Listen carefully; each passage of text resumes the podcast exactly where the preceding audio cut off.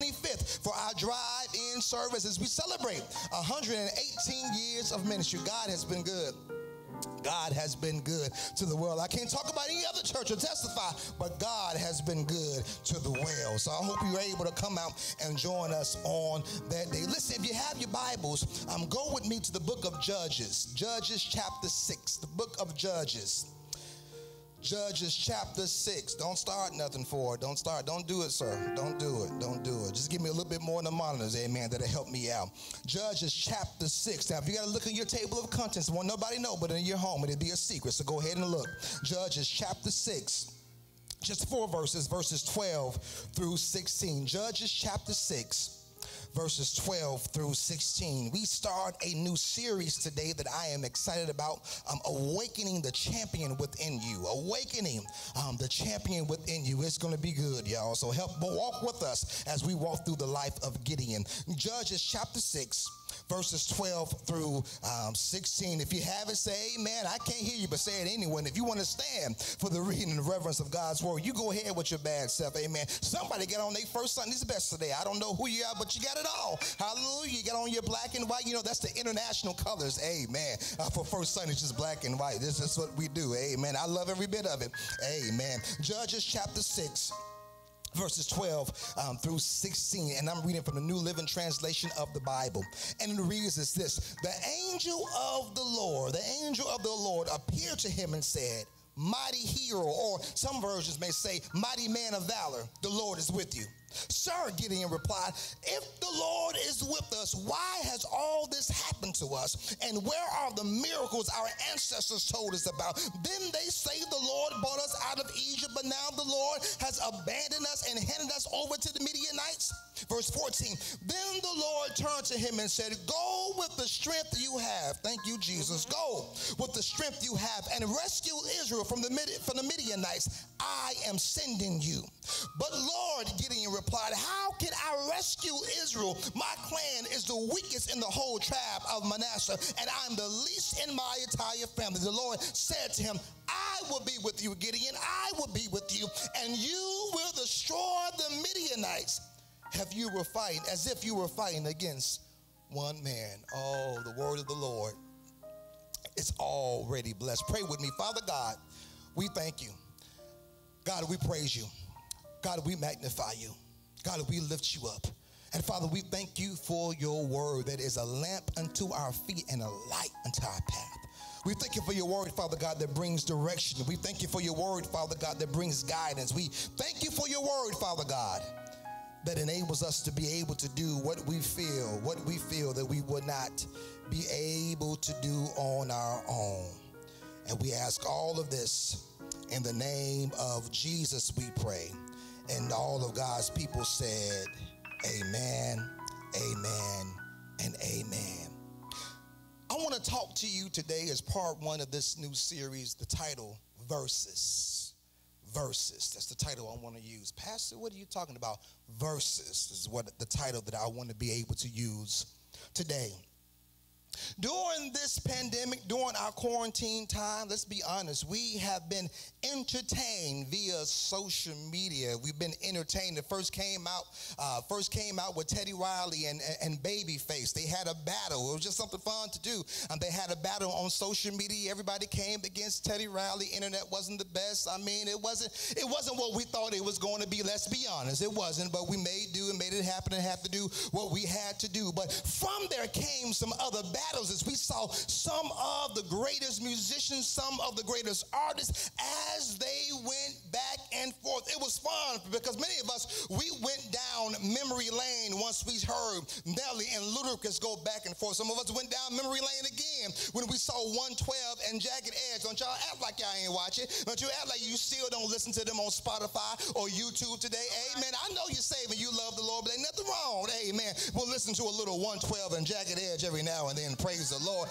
Amen. From a sanctified folks, we got excited when we heard Kirk Franklin and Fred Hammond go back and forth. We were we were real thrilled when we saw Jill Scott and Erykah Badu go together. I mean, that was really good. I enjoyed that myself. I got to say it. I really did. I enjoyed it. Now we might have been a little, you know, back and forth between Monica and Brandy because we really could sense the tension that was going on between them two, but yet it was still a good battle. You know, we went back down to sitting in my room. We went back down, all those great songs that they sang. But one of my favorites. Let's talk about it, saints. One of my favorites was Gladys Knight.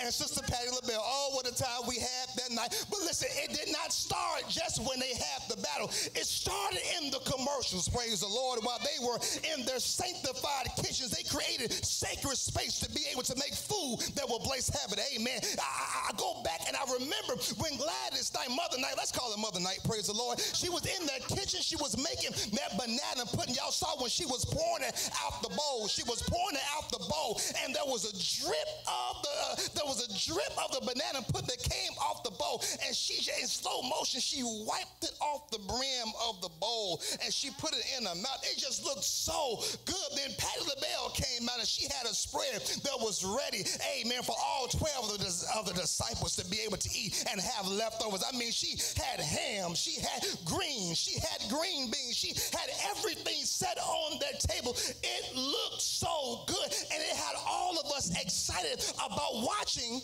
the real battle. Now we realize that when you get these two greats together in the room, I mean, it was not even a battle. They were talking about real life issues, things that's going on in the world. Uh, they began to realize, hey, it had been some time since they had been together. They began to reflect back about moments that they had been there for the other when life had got real crazy and Patti showed up uh, for Gladys and Gladys showed up for Patti. I mean, they just went down memory lane. But I tell you this, Gladys had one more time.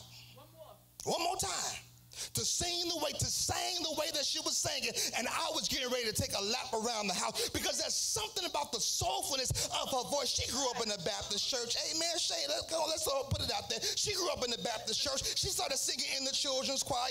Amen. I mean, it was something about her voice. Oh my gosh. Even though she was singing Midnight Train to Georgia, I was ready to go in thinking about the goodness of Jesus just because of the sound of her voice, the soulfulness of her voice. It was just absolutely amazing. And then the grand finale is when Patti kicked off them shoes. I said, baby, we about to have church tonight because Mother Bell done took off the shoes and she went to fly. Oh, she went to fly, but I don't know where we were going, but I was going right with her. We was gonna get there together. I mean, it was absolutely amazing how they came together and worked together. It really was not a battle. They were really just appreciating each other and what they brought to the table. Right. It made me think about something. And sometimes the greatest battles that we have in life it's not us versus our haters. I, I, I, let me say this real quick. I know it's kind of a, little side note, but I get I get so tired of preachers preaching about haters because if we really look at the reality of it and the context of it, sometimes there's nobody thinking about you but you. So you really have to keep going around and talking about your haters. I mean, look around, ain't that many people hating on you. You're really not as famous as you think you are. So, but anyway, I go on, I go on, I go on. Anyway, and so uh, uh, uh, uh, uh sometimes the greatest battle that we face is not with our haters. I think sometimes we give people that may come up against us or people that we think are against us a little bit too much credit. And we're trying to build off of something because we have low self-esteem and we're insecure about certain things. So we want to put everything on our heads. They hating on me. I'm going to take a break from Facebook because people are hating on me. Why do you have to announce that you're taking a break from Facebook? Just take the break. Hallelujah. Come back when you're good and ready. Don't make the announcement. Just take the break. In fact, some of us didn't even realize you took a break. Hallelujah. Amen. We didn't know you did it, but you did it anyway. And so that we give so much credit to our haters, and then we give so much credit to our to the enemy because we think it's us against the devil. Every day I'm in a fight. All the devil is on my track. All the devil is after me. And I'm no, I'm sure Satan is looking around like, dang. I mean, I did mess with you about two years ago, but I kind of gave you a break. But you keep blaming me about everything. Can I tell you the greatest battle that you are facing, the greatest battle that you are in? It is not you versus the enemy. It is not you versus Satan. It is you versus you. The greatest fight that you are in, the greatest battle that you are in is not against your haters, it's not against the devil, but it is against you. Look at what Michael Jackson said the man in the mirror. Look at the man in the mirror. Look at the woman in the mirror. You are the one. It is you versus you. Every day of our lives, we are in an internal battle with ourselves, trying to become a champion, trying to become great. And there's something on the inside, there's something around us that's lingering around that wants us to stay right where we are and never achieve to be the champion that God desires for us to be. You're in good company this morning because there is a man um, by the name of Gideon right here um, that realizes my battle is not against the Midianites. My battle is not against the Amalekites. My battle is me versus me. It's Gideon versus Gideon. It's not on my haters. It's not against anybody else. It is me versus me. But oh well, you know this, and friends, you'll learn this in a moment. Um, just about now that I've always told us and shared with us that just don't read a scripture in isolation by itself. Make sure you read the verses before. Make sure you read the chapter the whole chapter, the chapter before and the chapter after, so that you can be able to get the full scope of what's going on, so that you can be able to understand the movements of the text and why this is happening and what, what why is this going on, why this person don't like that person. So you have the full scope of the entire story to have a great biblical exposition of what's going on. Here it is in Judges chapter 6. It starts off at verse 1 in saying that the Israelites did evil in the sight of God, did evil in the sight of God. And because the Israelites did evil in the sight of God, God made up in his body. He said, I know how I'm going to get these jokers. I know how I'm going to set them up. I'm going to turn them over into the hands of the Midianites for seven years. Here it is. You have to understand that you, you have to understand the blessing. What do you mean, Pastor? You have to understand the blessing in God turning them over to the Midianites for seven years because what you don't want to miss and what I don't want you to take from that one verse is this God was still with them and God didn't take his hand off of them. If God had taken his hand off of them, it would have been worse than them, than him submitting them into the hands of the Midianites for seven years. The Bible says that the Midianites, they showed no mercy. They show no grace to Israel during this time. God told them not to serve other gods. God told them not to worship other gods. And everything God told them to do, they did the direct opposite. God says, I know how I'm going to fix this. And here is the great thing about God being a loving father, being a loving redeemer. What he does is God uses pain. God uses pain. If we can be able to see it in the right perspective, in the right context, God uses pain to draw us back to him, not away from him. Okay, y'all missed what I just said. Let me slow down just a moment. I'm getting excited.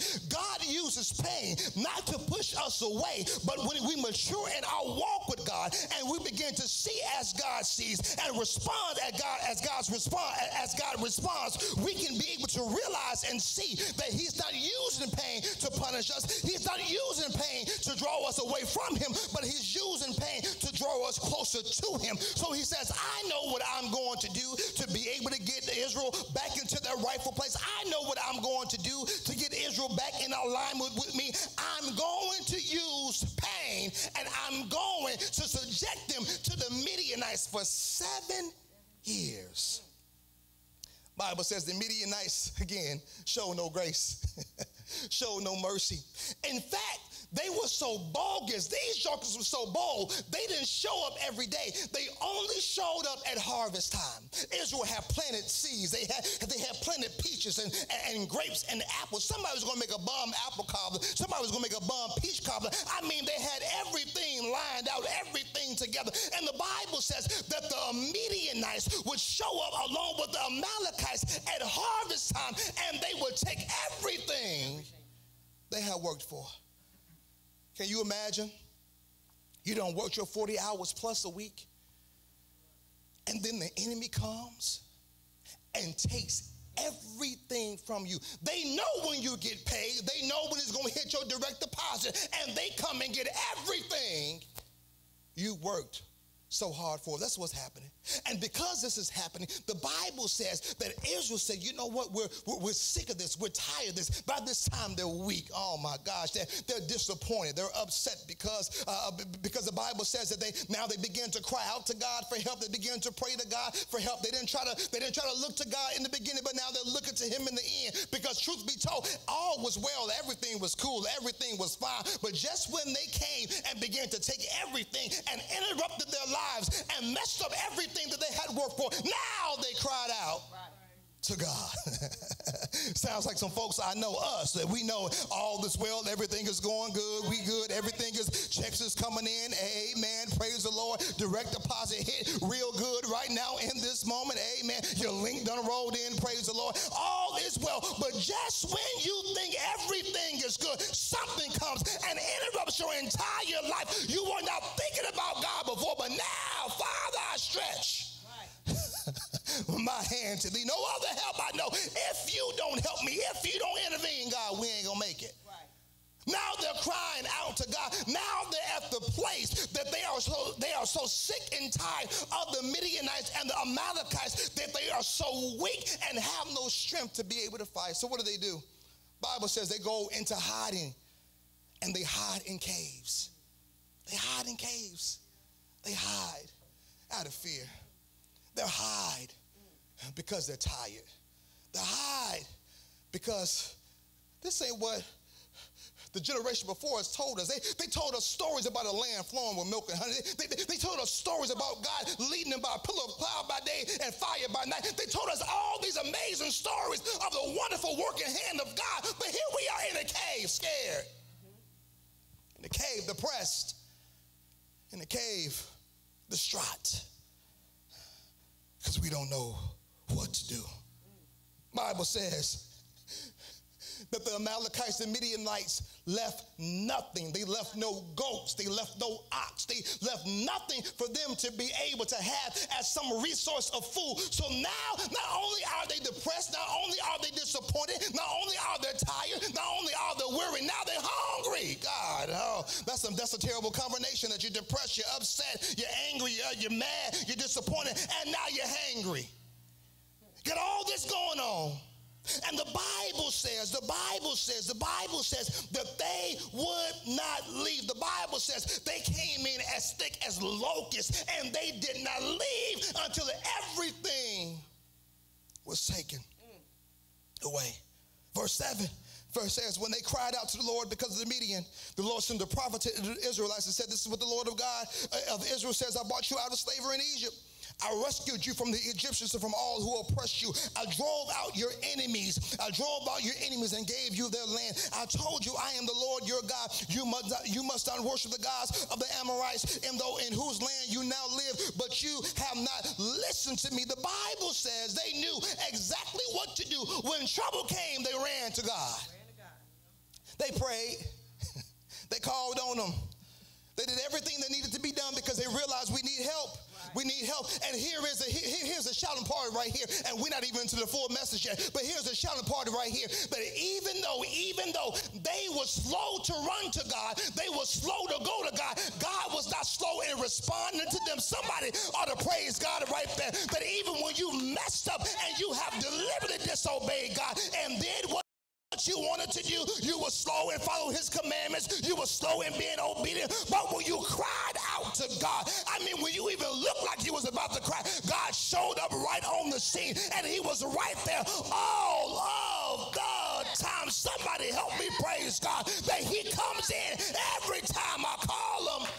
He came on in, he came on in, he came on in. He shows up, but he lets them know, he lets them know by this unknown prophet. He lets them know, I brought you out of Israel, I brought you out of Egypt, I brought you out of slavery, and I told you not to worship any other God. And you ain't listen to nothing I said. You ain't listen to nan world I said. You did exactly what you wanted to do. I know, I know, I know. Pastor, now you talking about making me a champion. You kind of hurting my feelings. I got to break you in order to make you to get you to realize what God wants to do in your life. But we're so much like the children of Israel that we know how to celebrate when everything is good. We know how to celebrate when our health is good, our money is good, our relationships is good. But as soon as trouble comes, now we want to turn to God. I don't want success without God. I don't want money without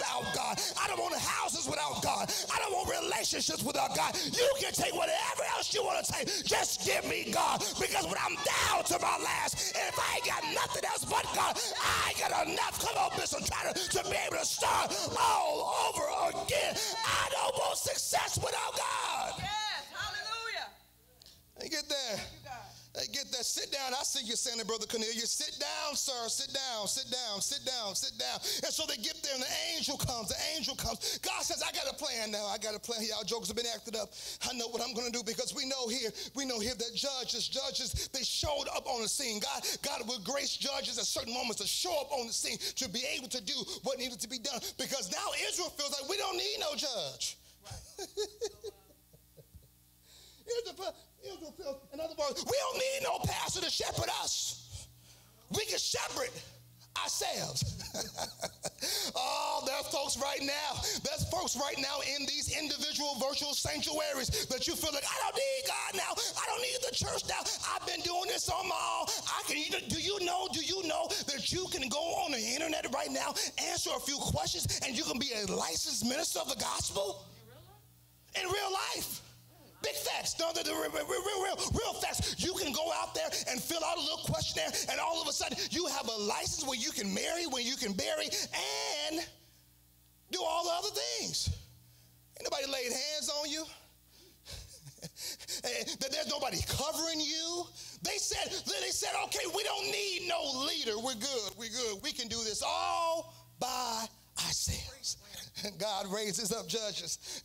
God raises up judges to be able to lead them, to be able to guide them, to be able to direct them. Even though they thought what they wanted, God says, I know more than you know. I know what you really need. I hear you. I hear you talking all this, all this stuff, saying all these words. I'm going to raise up people when needed to give you direction uh, to, to, to, to make stuff clear. All right, all right, all right. Go ahead. You ought to thank God for your pastors right now. I don't know. I know you're watching the whole world, but well, if you're watching, you go to another church. You should be watching your church anyway. But thank God for your pastor that, that helps lead you and guide you. Thank God for good pastors. Thank God for good shepherds. I know we live in a world now where you got some that's trying to sleep with the women and the men and take the money and do all the other stuff. But thank God for men and women of God that walk with integrity, that love God's people, that shepherd God God's people, that directs God's people, and realize it is an honor and a privilege to be able to shepherd God's people. Swims, stick to the text. I'm trying to do so as much as I can, but the Holy Ghost, he, he keeps on interrupting me. And so they get here and they say, We don't need no leader. God says, Yes, you do. And the leader that you need is not one that you think you don't need. And I'm going to use someone that you would have not voted on yourself I'm going to give you somebody that you never imagined. He didn't look like a leader. He didn't talk like a leader. He didn't dress like a leader. He didn't even have charisma. But I'm going to empower him by awakening the champion in him. Woo, go ahead. To use him to lead, guide, and to direct you. Bible says, goes down to the wine press and finds a brother by the name of Gideon. Mm-hmm.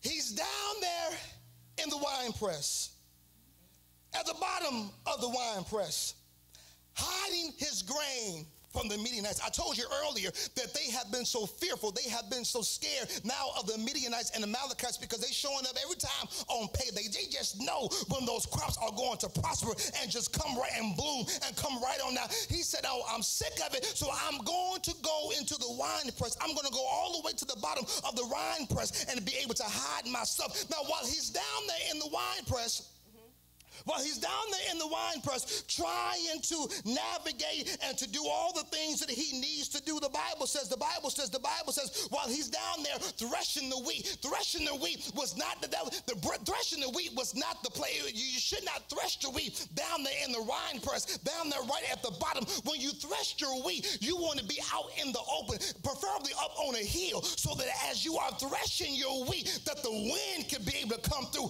and blow all the unnecessary stuff away. But Gideon is down there in the wine press at the bottom, trying to protect what he got. I want to talk to somebody this morning that you, you, you, you, you've gone into hiding.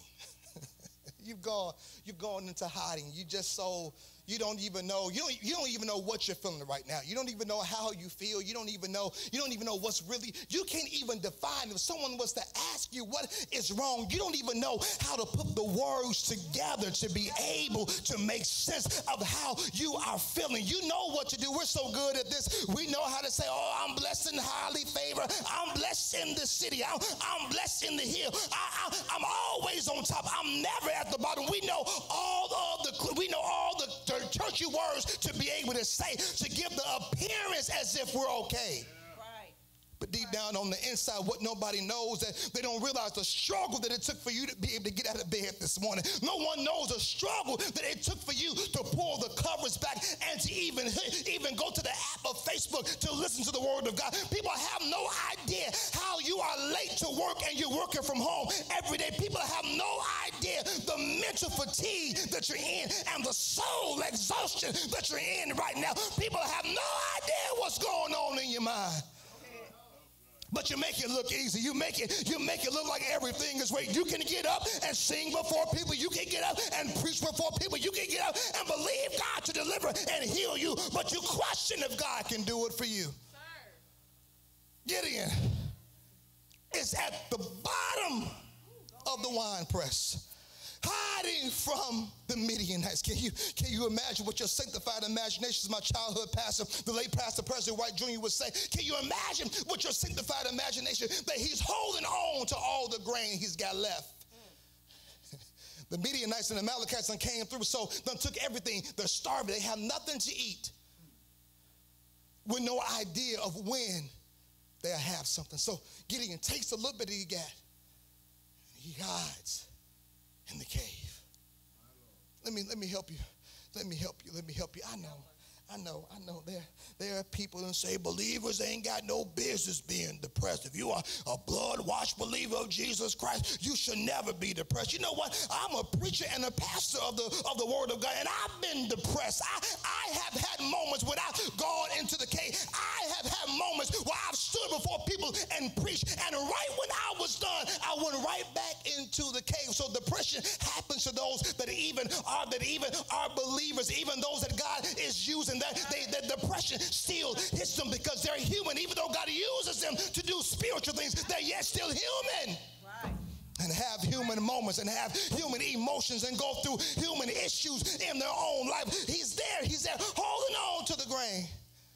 But get this, y'all. Get this. This is so good. This is so good. Look at verse 12. The angel of the Lord appeared to him and said, I like the King James Version you mighty man of valor. the Lord is with you. I gotta believe Gideon looking around. Wait a minute, ain't nobody, ain't nobody. I'm down here at the bottom of the wine press by myself. I think I think this angel of the Lord got the wrong address because he said mighty man of valor. He called me courage. He called me brave. He called me bold. He called me strong. He called me powerful. He got the wrong address because that ain't me, sir. You got the wrong house. I'll go down two doors and then make a left down the hallway. Maybe that's the person that you're looking for.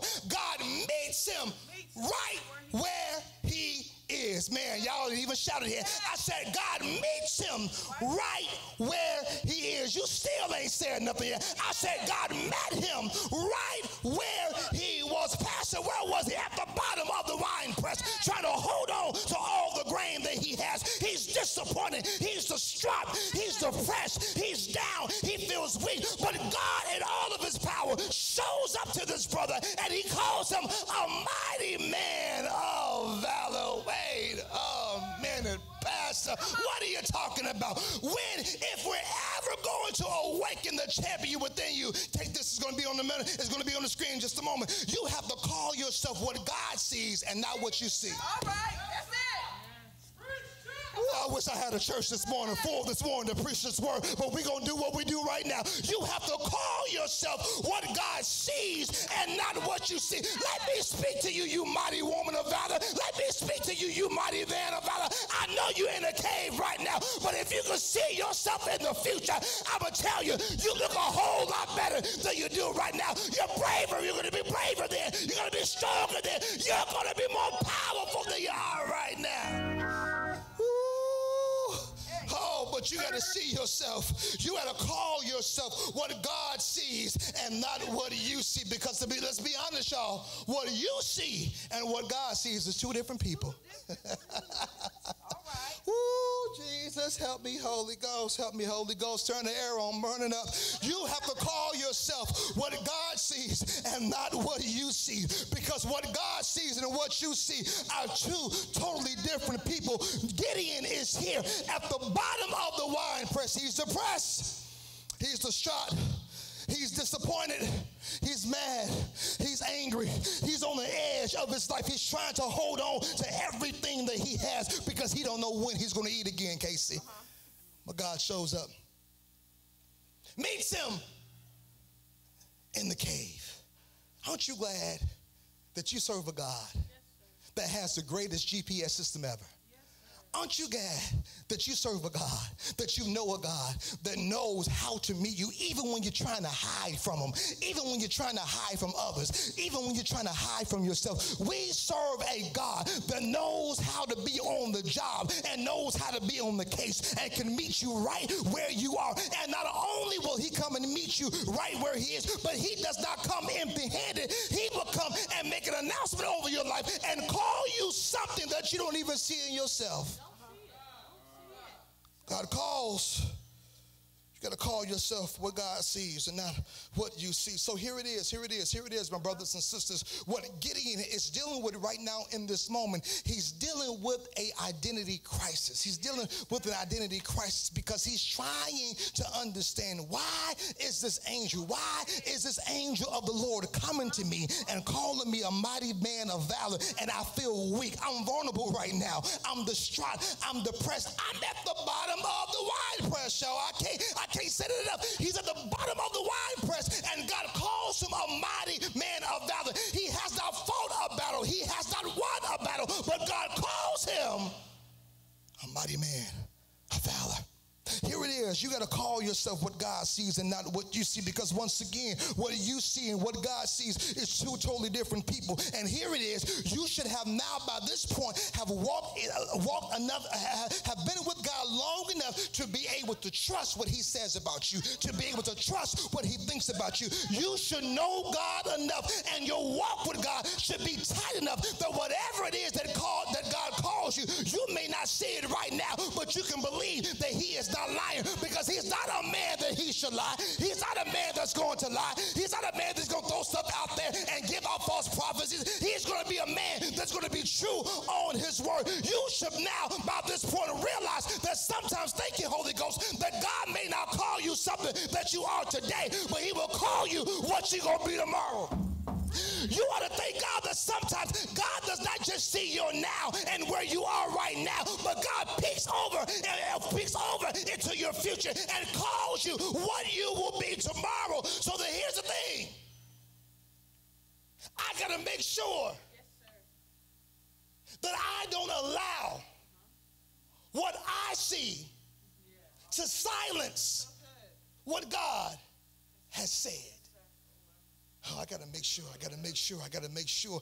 I know. Oh man. Oh man. I'm done. Why don't nobody want me? Oh man. How come everything keeps happening to me? Oh man. How come everybody else around me getting married? I ain't going to no more weddings. They suck anyway. I hope. I, I hope. I hope. I hope their marriage won't even go well. I hope they first night together sucks. I just can't stand them. I don't like relationships. I don't like people. Uh, woe is me. I mean, you have to be so careful. You got to be so careful because of all the things that we think about ourselves ourselves and the things that we say to ourselves. Don't you realize that when you open up your mouth and you begin to talk, you're prophesying over yourself? The Bible says that life and death is in the power of the tongue. So you, ma'am, you, sir, you got to be careful what you say out of your mouth about yourself because soon or later, the things that you have spoken will manifest itself and you can't blame the devil. You can't blame your haters. You have to blame yourself because you said what you said and, and not thinking about what God has already said about you.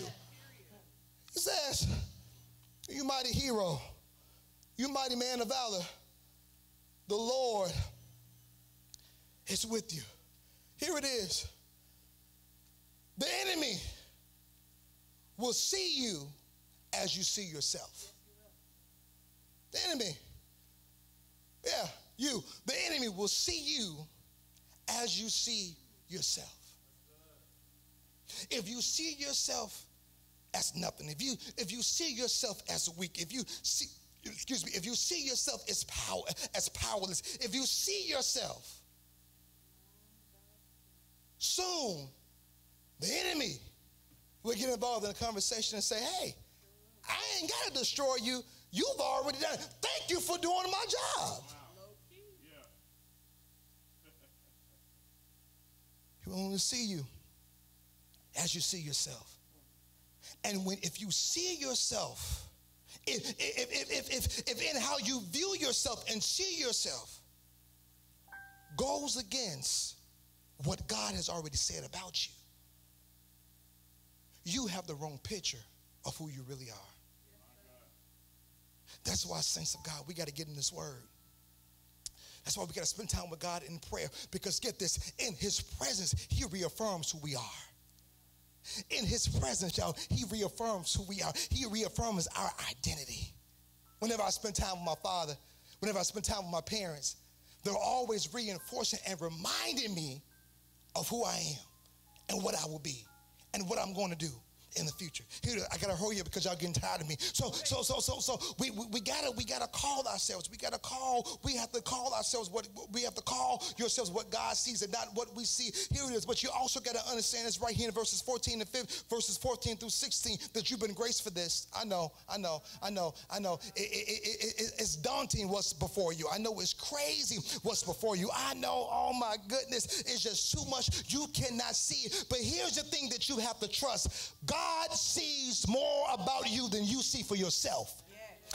God sees more about us than we see for ourselves. Come on, y'all. Let's grasp that. That is amazing. That is awesome. God sees more about us than we see about ourselves. He's coming to Gideon. Y'all know what I'm about to say. He's at the bottom of the wine press, distraught, down, depressed. God calls him a mighty man of valor. But he doesn't stop right there. Look at what he says in verse 14. Look at what he says. The Lord turned to him and said, Go with the strength you have and rescue Israel from the Midianites. I am sending you. But look at what the getting is. Always, we always got to have all these butts. We got too many butts in the church. you were supposed to laugh right there. Amen. We got too many butts in the church. Look at what he says. But Lord, Gideon replied, how can I rescue Israel? My clan is the weakest in the whole tribe of Manasseh, and I'm the least in my family. Not just in my family, he says, in my entire family, I'm the least.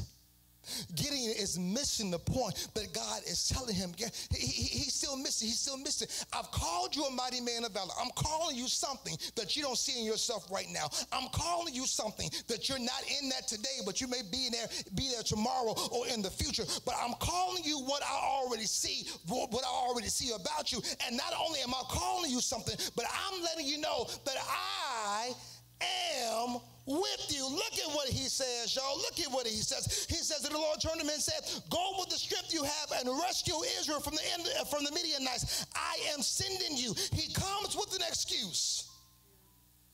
He comes. He comes with an excuse of why he's not the one that God can use. He says, You know what?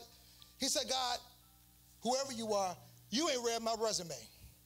You have not seen my family lineage. You have not seen where I come from. I just told you last week that where you come from has nothing to do with what God is going to project you and where God is going to take you in your life. He comes to God. He says, My clan is the weakest in Israel. He says, the weakest tribe in Manasseh. He said, I'm the least in my entire family. No, sir, I'm not the one that you want to be able to use. I'm not the one that you want to be able to send. And, and Gideon now, he's missing the point. He's got this thing all twisted, and he's thinking that he's going to go out and do this on his own. He's thinking that, hey, I don't have it all together. Thank God, thank God, thank God that God is out looking for perfect people to be able to do stuff. Because if that was the story, I wouldn't be preaching before you right now. I wouldn't be a pastor right now. I wouldn't be doing anything right now. If everything was predicated off of me being perfect or any of us being perfect, but thank God that God will take unlikely people. Thank God that God will use those that others say cannot be used. Thank God that God sees the champion on the inside of you, even when you don't see it in yourself, and there's nobody else saying anything about you being a champion. You say, You've been graced for it. So you've been graced for it. Here it is. Let me help us out real quick. Don't just limit grace to salvation.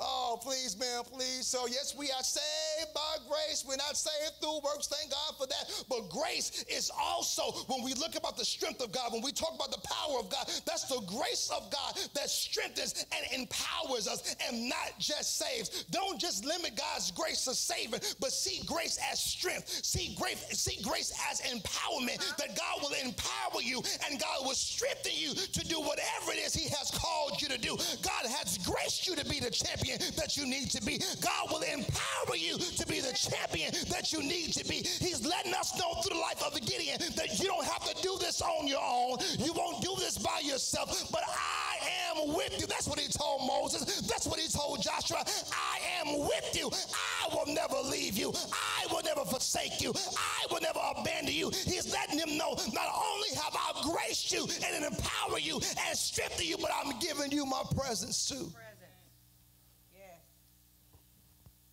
I'm giving you my presence. If God had to come back, I believe God would have said, Get in. I didn't ask you about your family. I didn't ask you what you thought about yourself. I didn't ask you what you thought about your family. I didn't ask your opinion if I could use you or not. I didn't ask you that, hey, if it's convenient for you, Gideon, I want to interrupt your life right now, meet you down here in the wine press, and I'm going to call you a mighty man, a mighty man of valor. No, no, no. God was not waiting on an invitation for Gideon to become a champion. God comes to Gideon to let him know, I'm about to make you a champion. All right. Because there's something that's going on in the land right now. I need somebody reliable that I can use. I need somebody that I can empower with my strength to be able to save Israel from the Midianites. Sometimes we have trouble. Sometimes we have trouble embracing becoming a champion because we ain't never seen one in our families.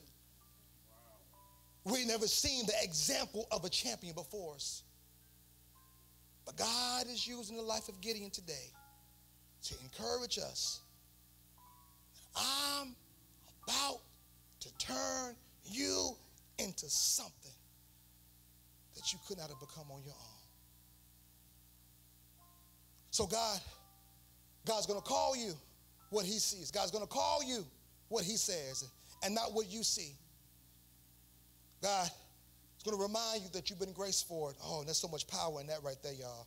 There's so much power in that that you've been grace, you've been grace, you've been grace. Pastor, what are you talking about? You may be in school right now. You may be in undergrad. You may be in grad school. You may be in elementary school and you just feel defeated. Oh my gosh, I'm overwhelmed with this remote learning. I'm overwhelmed with everything that's going on. I'm overwhelmed. Did I pick, did I pick, let me talk to my college students real quick. Did I pick the right major? Oh my God, it looked good when I read the, read the description, but I had no idea it was going to entail all of this. Let me talk to a married man, a married woman right now. The wedding was beautiful. The honeymoon was glorious. But oh my gosh, I had no idea that this is what marriage and a relationship look like. Oh my gosh, let me talk to parents real quick. Oh, you cried when they came out the womb. Oh, you cried when they started crawling. But now they have grown up and you don't know what you're going to do with them. And you're thinking, can I do return to sender and send these jokers back? Because this is not what I thought it was going to be. Let me help you out real quick. For those that want to call the quits, for those that want to throw in the towel, for those that want to say, forget it, I'm over it. Let me encourage you and say right now, you have been graced to be a husband. You have been graced to be a mother. You have been graced to be a wife. You have been graced to carry out that measure and to graduate on time. You have been graced. Thing about it is, don't you ever forget, man and woman of God, don't you ever forget, don't you ever forget, don't you ever forget that you're not doing this thing on your own, but you got somebody that's with you. That's strengthening you and empowering you. Hallelujah. So here it is. I got, I got, one more thing that we're going to get out of here. I'm, I'm, trying to contain myself, but I'm so excited right now. Uh, but I got one more thing. Here it is. Look at verse 16. Look at verse 15 and 16. He says this. But Lord Gideon replied, How can I rescue Israel? My clan is the weakest in the whole tribe of Manasseh, and the least of my entire family. Verse 16. The Lord said to him, I will be with you and you would destroy the Midianites as you were fighting against one man. Can I tell you something? That I need you to embrace, that I need you to accept, that's really going to be a blessing to your life, that's really going to transform you if you let it.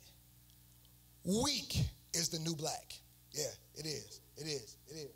It is. It is. I know, I know, I know, I know, I know. We've been taught, be strong, hold on. But let me tell you something. There is, oh my gosh, there is some unspoken power when we can be able to embrace the weaknesses that we have. We there is an unspoken power, there is an unspoken strength that will come to us when we are weak and vulnerable before God. There is something that is revolutionary that can happen in our lives when we embrace our weakness and not see them as a curse, but see them as an entryway that God is using to introduce us to a new grace that He wants to be able to give us to do what we did not think that we could do on our own. I want to say it again, but I forgot what I said already. But when you embrace your weaknesses, when you embrace your weaknesses and not see it as a curse, you open open the floodgates of heaven for God to introduce you to a new thing called grace. They will carry you through, that will empower you, that will strengthen you to do what you thought that you would never be able to do in your life. But here it is. If, I, if I'm going to embrace my weakness, here it is. You got to realize this. You got to realize this. You got to realize this. You got to realize this. You will never rise above your insecurities. If I'm going to accept the fact that weak is the new black, I got to realize that I will never go higher or above my insecurities. Pastor, what are you saying? I got to deal with me. God, oh God, oh God, oh God. Because if you wait, let me help you out real quick. If you wait on a title to help you, it ain't gonna do it. if you wait on money to do it, it ain't gonna help you. It ain't gonna, if you wait on relationship to do it, it ain't gonna do it. It ain't gonna do it. It ain't gonna do it. It ain't gonna do it. You're gonna have to deal with you and look at the man in the mirror, look at the woman in the mirror, take the titles off and realize I messed up and I got to deal with my stuff. I got to deal with my stuff. Here it is. Here it is. Premarital counseling one on one. If you're going to get married, do not wait and think in your head that some spouse is going to complete you because what you would do, you will set them up. You will set them up for the greatest trick of your life. And you had a great wedding. You had a great honeymoon. The sex has been off the chain. But then you become to realize, oh my gosh, who did I marry? Because they never dealt with them. They never dealt with their insecurities. They never dealt with all the insufficiency and the inadequacies that they have in their life. They never embrace their weakness as the new black. All right, Pastor, that's Old Testament. Give me something in the New Testament. The Apostle Paul said in Second Corinthians chapter 12, he says, each time, he said, my grace it's all you need. He said, My power works best in your weakness. He said, So now I'm glad to boast about my weaknesses so that the power of Christ can work through me. He says, That's why I take pleasure in my weaknesses, in the insults, in the hardships, in the persecutions, and in the troubles that I suffer for Christ. For when I'm weak,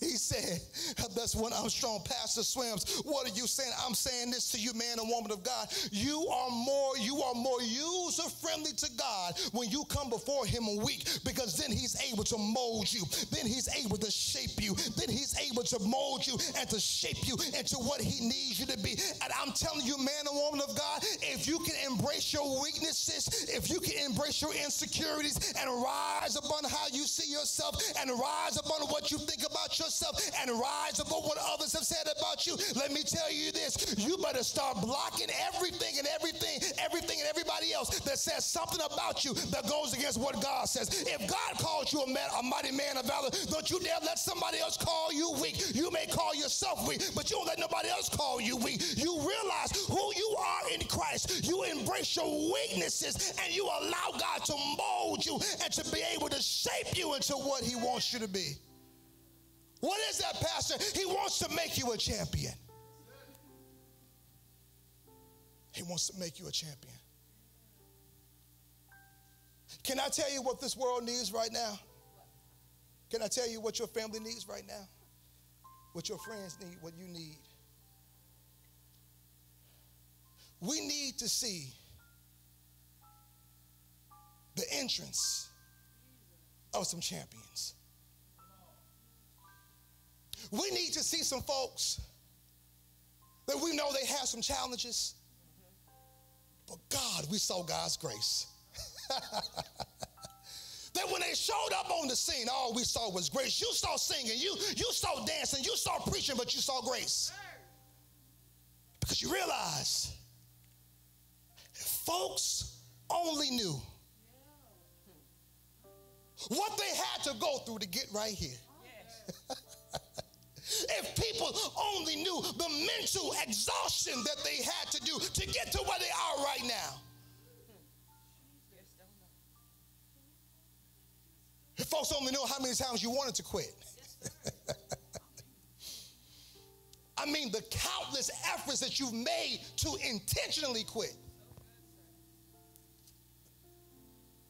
They realize that when I do what, what, what I do, it ain't me, but it's the grace of God on display. We need to see the arising of champions. Need to, need to see. Need to ask some people the question how did you get to where you are right now? And we need some folks to honestly answer do you really want to know? You got time today? I know we're social distancing, but can, you, can I send you a link to Zoom and we talk this thing out? Can you FaceTime me? Can we meet together in person, six feet apart with mask on, and I tell you how I made it? It's been grace.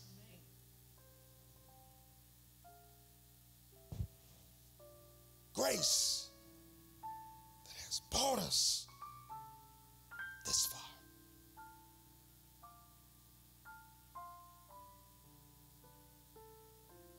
I'm amazed. One of the privileges of being a pastor, which is also a burden, is that you walk with people in different seasons of their life.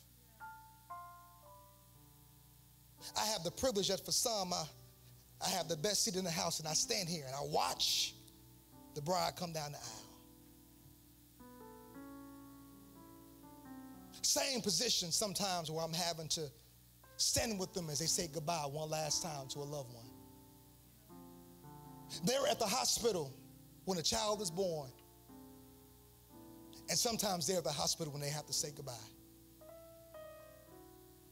But the blessing is it is that I get to sit back and I begin to see that the words that God has given me to speak have not fallen on deaf ears.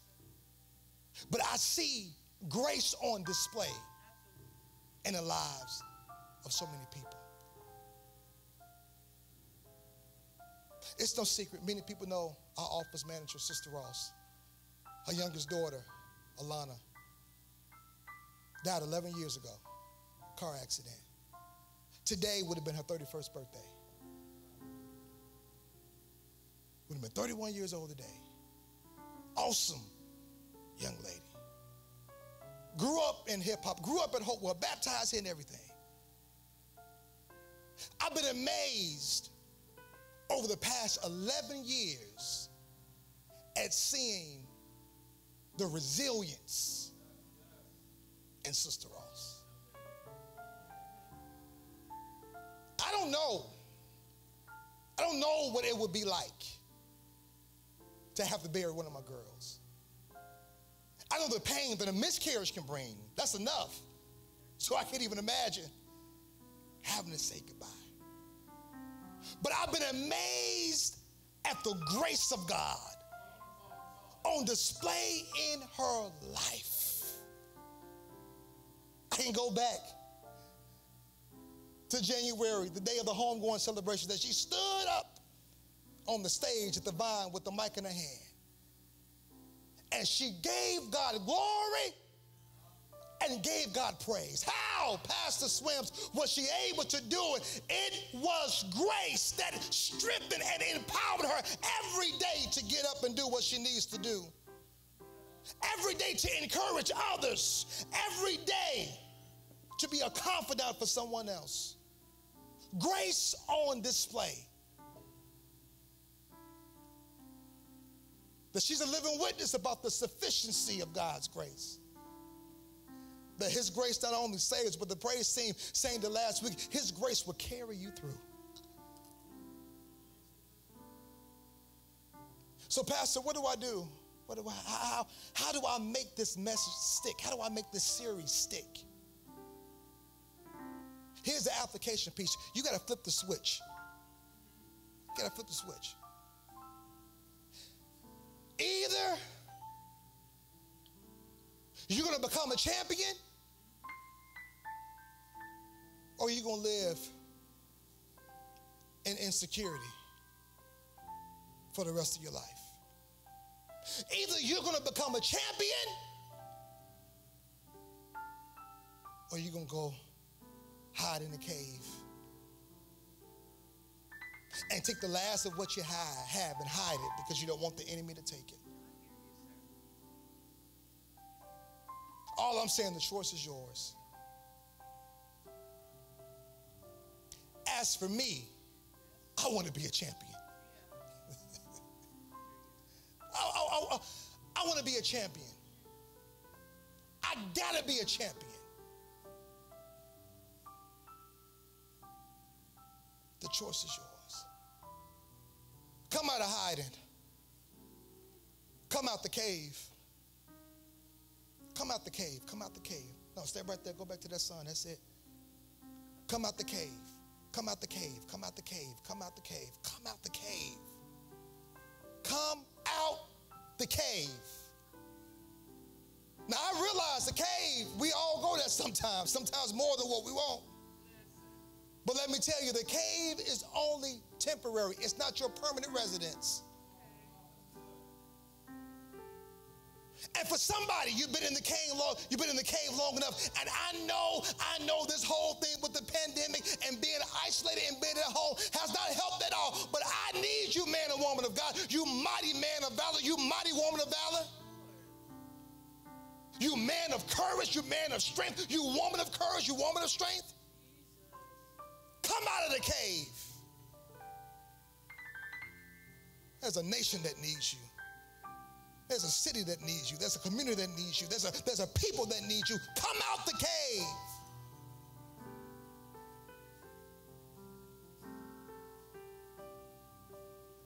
I know.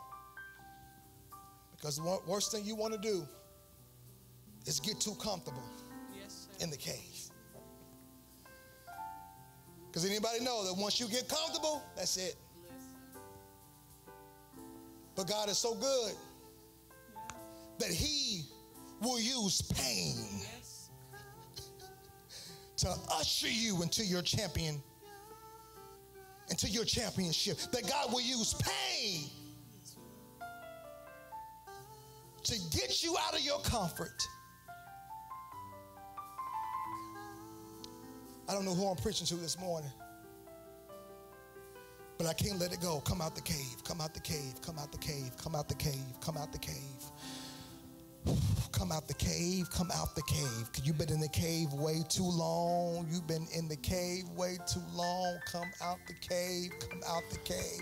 There is grace that is ready for you to tap into. There is grace, there is grace that is available to you right now. Come out the cave. The grace is not for the cave. Thank you, Holy Ghost. Grace is not for the cave. Grace is to be able to come out the cave and be a champion. There's no grace needed to be in the cave. You need grace to get out the cave and to walk into the champion, the mighty man of valor, the mighty woman of valor that God has called you to be. Come out the cave.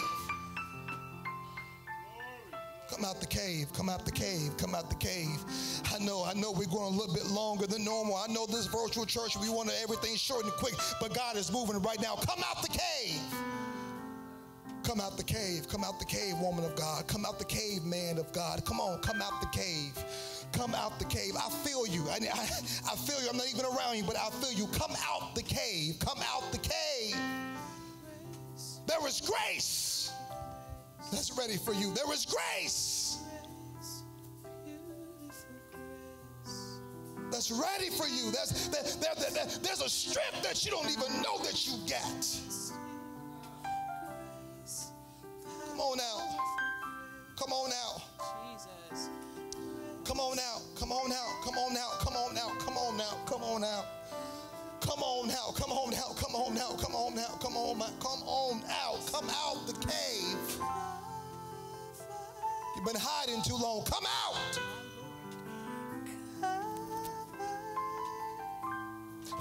The name of Jesus.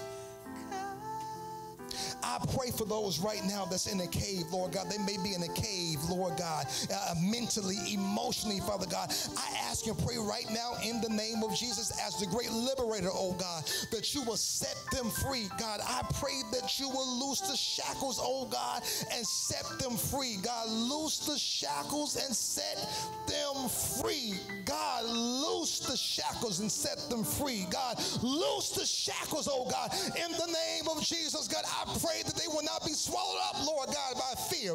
I pray that they won't be swallowed up, Lord God, by depression, Lord God. I pray they won't be swallowed up by defeat, by disappointment, oh God. In the name of Jesus, God, set them free today.